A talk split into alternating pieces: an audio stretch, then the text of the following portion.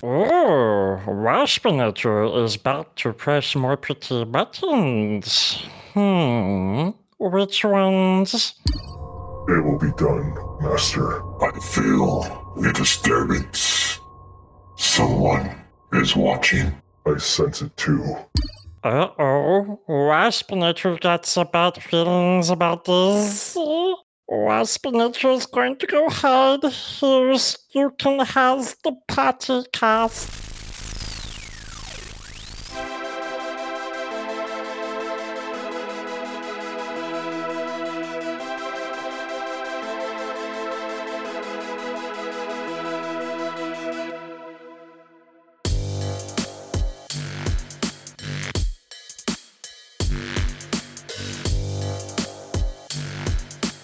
Hello, and welcome to the podcast where we are currently recapping the events of Transformers IDW 2005 continuity. I'm Onyx Prime with my two co hosts here. Howdy, I'm Computron. Hi, I'm Kilobyte. Moving on with our comic book discussion for today's episode takes us to IDW Transformers Revolution. And as always, spoiler warning. So if you haven't read it already, we highly recommend you go back, read it, then come listen to the podcast. Onwards, both Computron and myself have read this already, but you should know that by now. But Mm. this is Kilobyte's first time, and we are excited to hear his thoughts and theories about this series. Before we can do that, Computron, would you mind? I do mind. Wait, no, Okay. I don't mind. You don't mind? Okay, good. so this is kind of like a combination of uh, comics. So just to you know be forewarned, I'm about to list a lot of names. Okay, so there are a number. There are a total of three comics. The first was released November second, 2016, and the third came out December 7th that same year. And I just want to point out uh, these three comics were kind of in all you know separate, different volumes. So, for example, the first one was Tool All One, the Transformers, and as well as More Than Meets the Eye one shot. So, okay, now going into the writers, we have Mairghread Scott, John Barber, Nick Roche, and James Roberts. And for artists, we have Nato Tsushima, Andrew Griffith, Alex Milne, with colors by Dai XT, Thomas Deere, and Joana Lafuente. All right, so trivia. In issue one, Windblade refers to Bruticus by name, but his only appearance in IDW continuity thus far, his name has never been revealed, except to the readers. As they were separated and knocked unconscious when Ironhide emptied a missile into Bruticus's, uh, you know, head, uh, the Combaticons never spoke of it, unless they were, you know, revived and interrogated after the incident. Uh, in issue two, the cat belonging to the family who Thundercracker rescues from the burning building is named Jones. In what, given the whole Hollywood movies vibe of this issue, is presumably a reference to the cat of the same name in the movie Alien. And on the last issue, with its talk of brand loyalty, this whole issue is literally poking fun at big comic crossovers in general. And its title is a reference to the hyperbolic promotion such events often receive.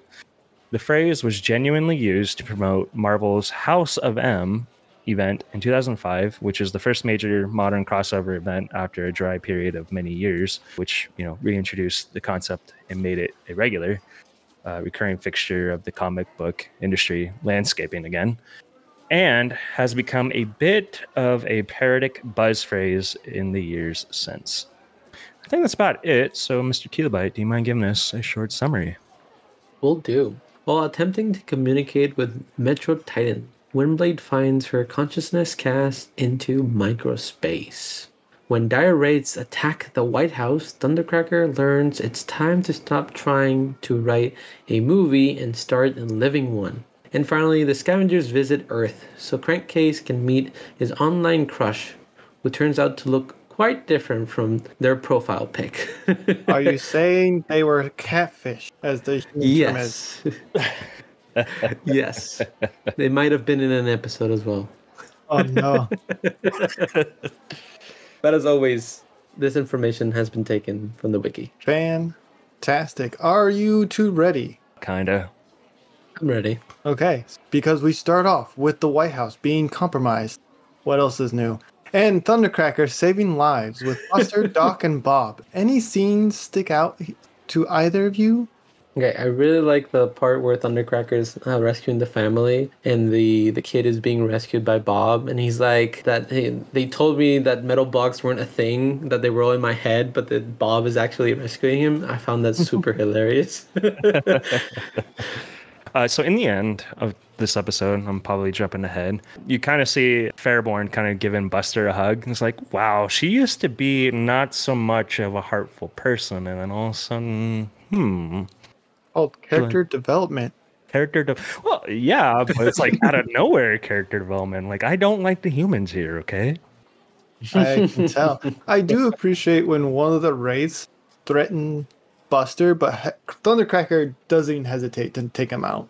I find that pretty funny. yes, yes. I also like how almost during the whole flight, Thundercracker is still writing his screenplay, and eventually the main bad guy, Wraith, gets to the point, right?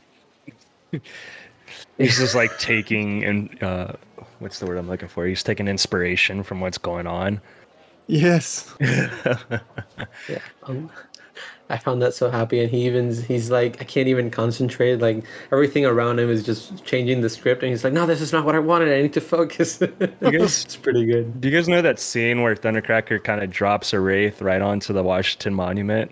Yeah, that's the one I'm talking about. Oh, oh, okay. So I'm sitting there and I'm like, okay, this seems like something that should have happened in like a Bay movie. Hmm. Hmm. Flipping to our next tie-in, Windblade, Soundwave, and Optimus appear to be on a secret mission. Who would like to tackle what this is? I honestly, this one's not my favorite. So I Same guess I here, and we'll talk about that in a bit. Go ahead, Kilo. yeah.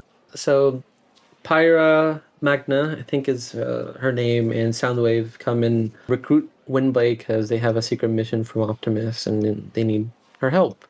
And so Optimus asks Windblade to speak with the Metro Titan that's become Autobot City on Earth uh, because he doesn't want to speak to anybody.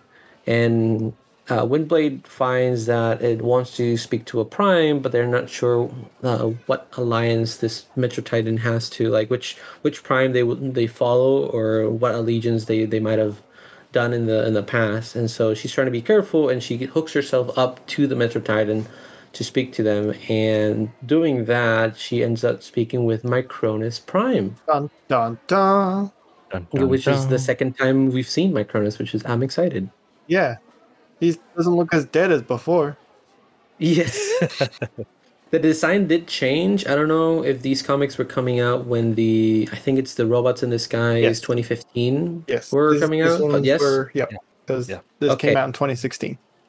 Okay, because uh, I could clearly see the inspiration of the mini cons from Robots in Disguise 2015 to Micronus here. Like they have the same almost detailing and shape to their bodies. Absolutely. and so I uh, I really like that. But Micronus shows Windblade a vision of what's happening in the microspace and wants her to tell Optimus that they need to save microspace and they need Ore-13 for that. And Windblade ends up being captured by Baron Sarva, which is a character uh, that we saw in the previous comic with the Revolution. And he's part of the the Micronauts comic line, and to they're jump in. trying. I'm not a fan of that scene. All right, Okay. continue. Yeah.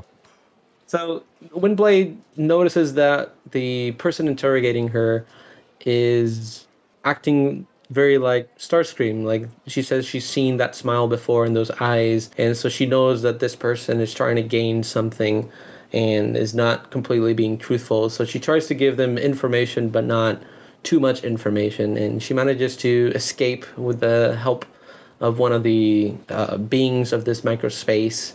And so she tells Optimus that they need to go back and help Microspace with the Ore-13, but Optimus is very hesitant on removing the Ore-13 since it's unstable and it can cause major damage to Earth. And uh, he's not sure if giving it to another race is uh, the right choice. And so uh, she says anything for a prime, but she clearly does not like that statement and doesn't like that Optimus is not helping at all, even though another Micronus Prime is asking for help. Exactly. Computron, you have any comments on the situation?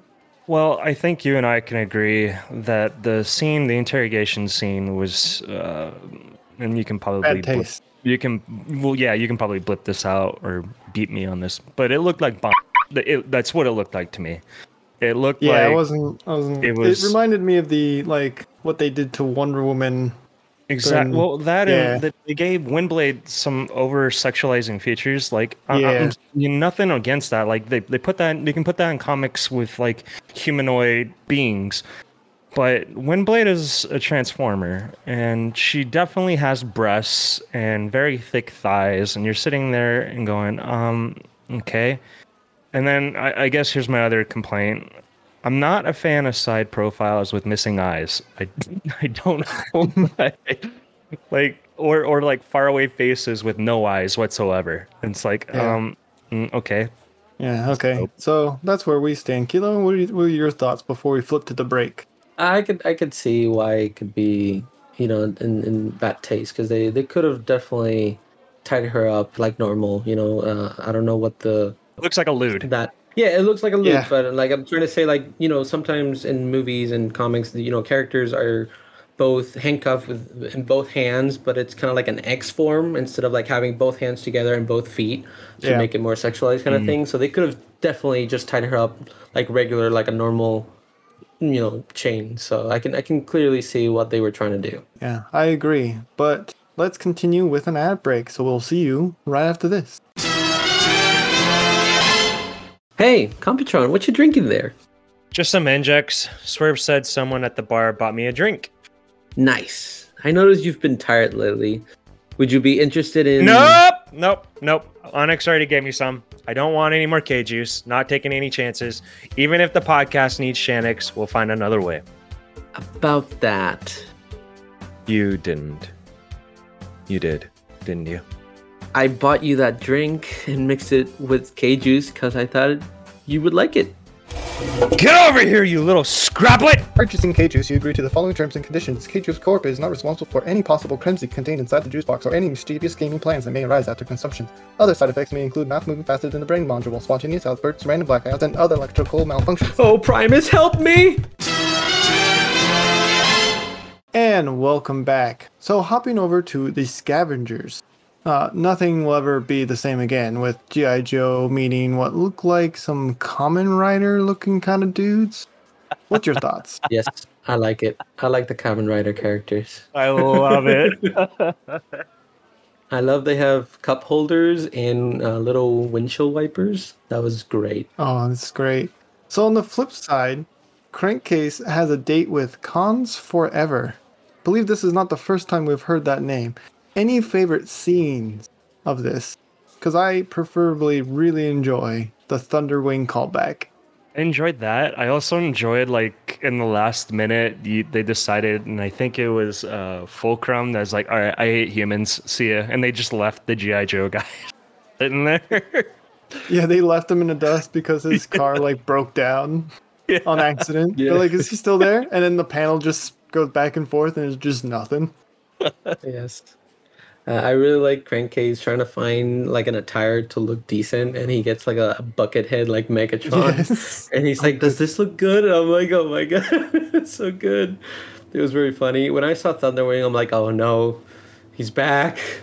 But then it back. wasn't him. I love the names of like the like so like the the the the wraith is like everything he needed to do was called like cross over and and you know it's like a subtle jab and then I think what was the name of the ritual he needed to do it was like cross uh It was the It cross some- event for the branding, the one shot. oh yeah cross cross branding it's like I was like I was like bravo guys bravo wall breaking here, and I love every single bit of it because it even involves extra dimensional events of this one shot. It's so good. But that's so not all the crossover, isn't it? Because like Thunderwing turns out to be the Wraith. And I also find it funny that Spinister and Misfire are messing with this G.I. Joe where they shocked him so much that he passed out and they thought he was dead, so they buried him. And then this moments later, they're like, wait, we gotta go and bury this guy. hey man that's the scavengers for you I love it when he gets shocked, is because Misfire has a face with just one, One eye, eye. and a very tiny nose. I'm like, and Oh. then Spinister's just the same face underneath. I know it's just another the- helmet. their I love the name of their their organ their fake organization called Mask. yes, that's actually a real thing. So that's that was part of the crossover in the previous Kilobyte corner. Yes, in the Revolution comics. Oh yeah. So, is there any other things we want to talk about this issue, this volume? Um, I got nothing. I just didn't enjoy the second issue. That's all I can say, really. I think it was very uh, sweet that Grimlock remembered where his sword was. Yes. I know that uh, that'll probably come into uh, like it, we'll get more of this in the in future readings. But I, I, I completely forgot that he probably left it when he was taken to Garrus Nine. So I like that it, it can, The brought callback. it back and did that callback. Yeah, I Yeah, that was um, cool. I forgot. Um, was he with Misfire when he was talking about that? Yep. Yes, So I like how Misfire's like, oh, looks like I lost the bet with myself, and then Grimlock out of nowhere goes, ha, loser. very good. It's so good. So let's move to Rodstar rating. Kilobyte, do you want to go first? I can I can go first. Uh, it's it's interesting all the the events we have going on here, just because it's gonna be they're gonna be connected to future events. I really really enjoyed the Scavengers little uh, side story. Uh, when I first saw Thunderwing, I wasn't very happy. I'm like, oh no, the same bad guy again. He's back, but then it wasn't. So I'm like, oh okay, it was a misdirection, which has caught me. And I'm like, that was pretty good. Uh, so o- overall, this is just gonna like bridging gaps between comics and events. So this is this is a three for me. All three. I'll go ahead and go second here. This volume feels like it's sandwiched between. It's got like two. It's got a good beginning, a good ending. The middle is very rough. Like if I could individually rate them, the first and last one would go really high, but the middle one's gonna drag it down. Overall, as a volume, I'm gonna say two and a half. So, I, I mean, come on, these are filler episodes. Um, I I- completely understand that the the the Windblade one was actually very important for the plot. Mhm. I not a fan of the drawing. Like if you were to probably grab a different artist in there, I probably would have enjoyed it even more. And I think with that thought in mind, I'm probably gonna give it a three, like Kilobyte. Three. Fantastic. But listeners, what do you think of these comics? How many rod stars would you give it? Let us know by leaving a comment below. Now, we don't have any new emails for you today, but if you want to get in contact with us, you can send us an email at swervesbarpodcast at gmail.com. That is S W E R V E S B A R podcast at gmail.com. Halo, do you want to talk about your ongoing Twitch? We should get you some remedies for it. I've already explained it so many times, but Oh, uh, that's it's right. a- On the Earth platform, right?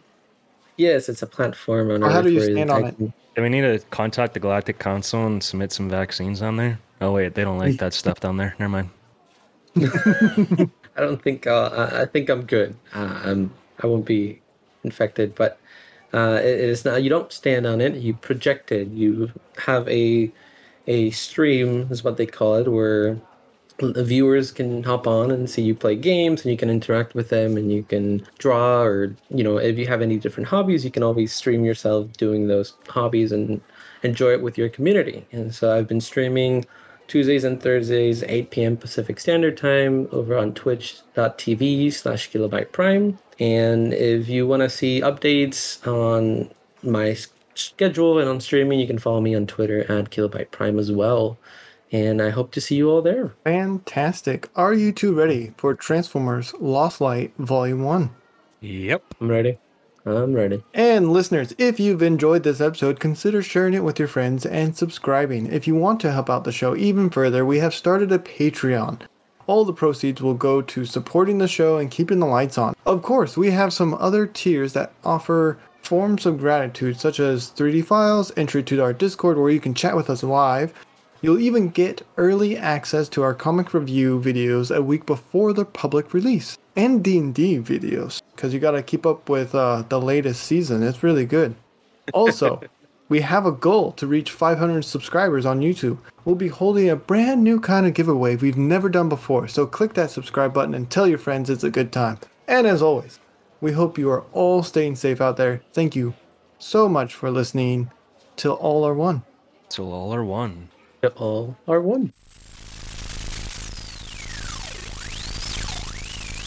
Follow us on Facebook and Instagram at Swerves Bar Podcast. You can also find us on Twitter at Swerves Bar. If you are interested in more content, try checking out the spin-off of D&D series Transform and Rollout, the second and newest season titled First Stand of the Wreckers with a brand new DM, a different story, and from what I hear, a better pilot episode than the last series. Sorry, not sorry, Onyx. Let's tune in for a preview now.